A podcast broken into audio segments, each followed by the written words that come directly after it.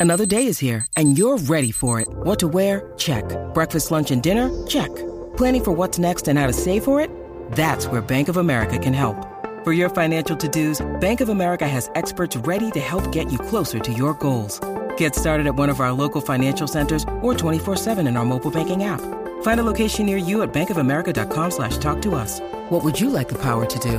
Mobile banking requires downloading the app and is only available for select devices. Message and data rates may apply. Bank of America and a member FDIC.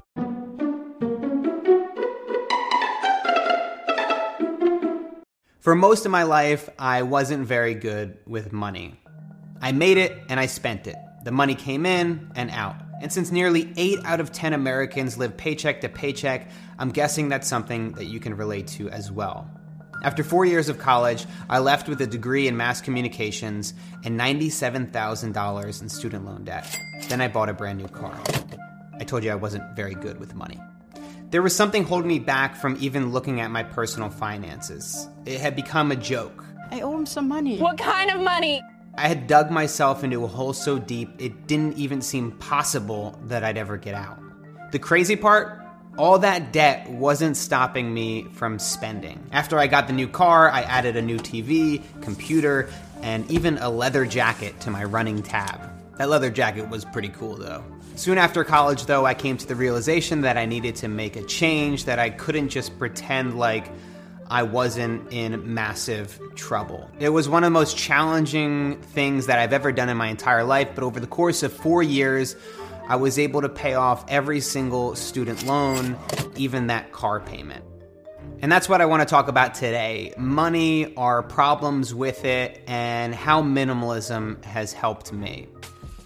There's a basic formula to win at personal finance, and it's this spend less money than you make. Gee, he sure knows his money. In practice, though, it's not that easy. Money seems to completely slip through our fingers. No matter how much money we make, our bank account seems to have a completely different agenda. One of the reasons that we're bad with money is because money is taboo. We can't even talk about it with coworkers, with family members, without people feeling judged or downright offended. We can only improve if we start to have honest conversations about money. We need to remove our egos and actually try to learn.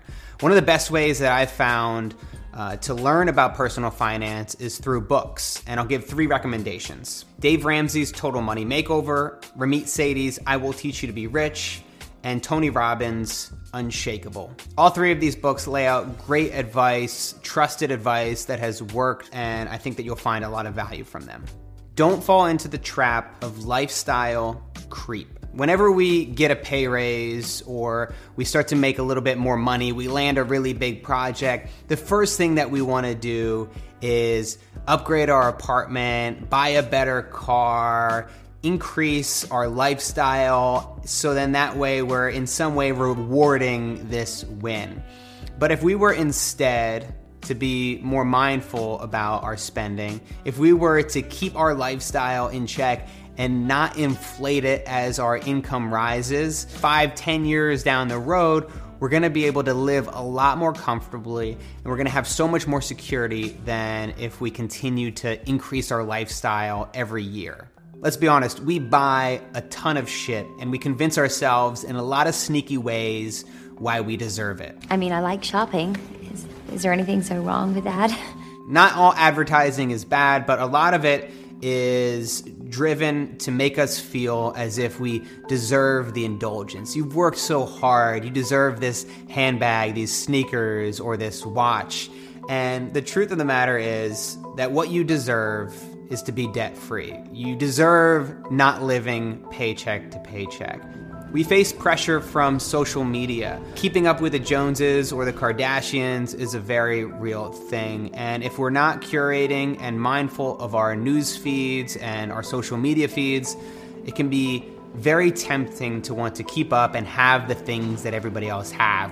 Otherwise, we'll have the fear of missing out. But here's the thing rich people are rich because they make smart decisions with their money. They don't go out and lease a brand new BMW, they don't rent an apartment that they can't afford. And the last type of pressure that we face is pressure from ourselves.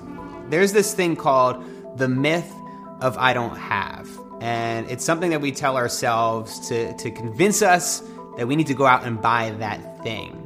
So, as a filmmaker, you might say, Oh, I really want to make that film or that video, but I don't have this lens, or I don't have this camera, so I can't do it. Or I can't go out for that run or that jog, I can't start my new workout routine because I don't have that pair of sneakers. But really, the only thing it's doing is procrastinating us from getting started with our goals and our dreams.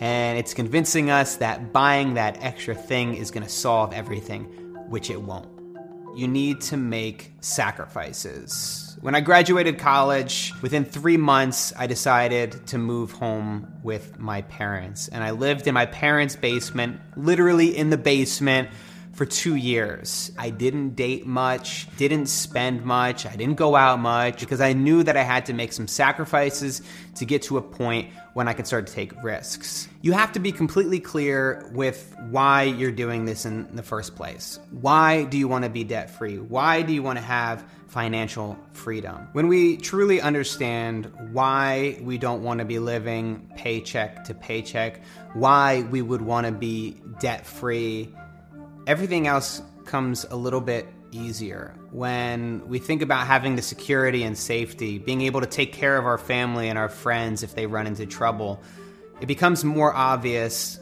why this is so important. You're able then to take more risk, to challenge yourself, put your, push yourself outside of your comfort zone uh, in ways that you otherwise wouldn't be able to. I know for myself, if I wasn't debt free, I wouldn't be where I am today. If I hadn't taken that first step and, and realized that I had a problem, I wouldn't have had that domino effect that led me to where I am. To be able to take pretty ambitious and risky decisions, to move across the country, to leave my business and start a complete new one. These aren't easy decisions, and when you have debt, it's gonna be that much more difficult and that less likely that you're gonna succeed. The strategy couldn't be more simple spend less money than you make. But as you know, we face a lot of pressure to do the exact opposite.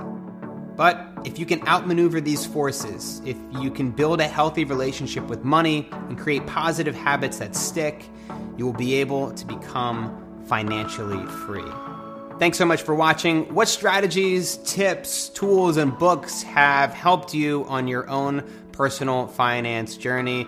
What things have helped you to chip away and even get out of debt? I'd love to hear about your success stories as well as a part of that conversation, opening up the dialogue about money. I think we should be encouraging each other and really rewarding each other for making positive steps in our lives. Try not to feel threatened or discouraged if other people have a great success story.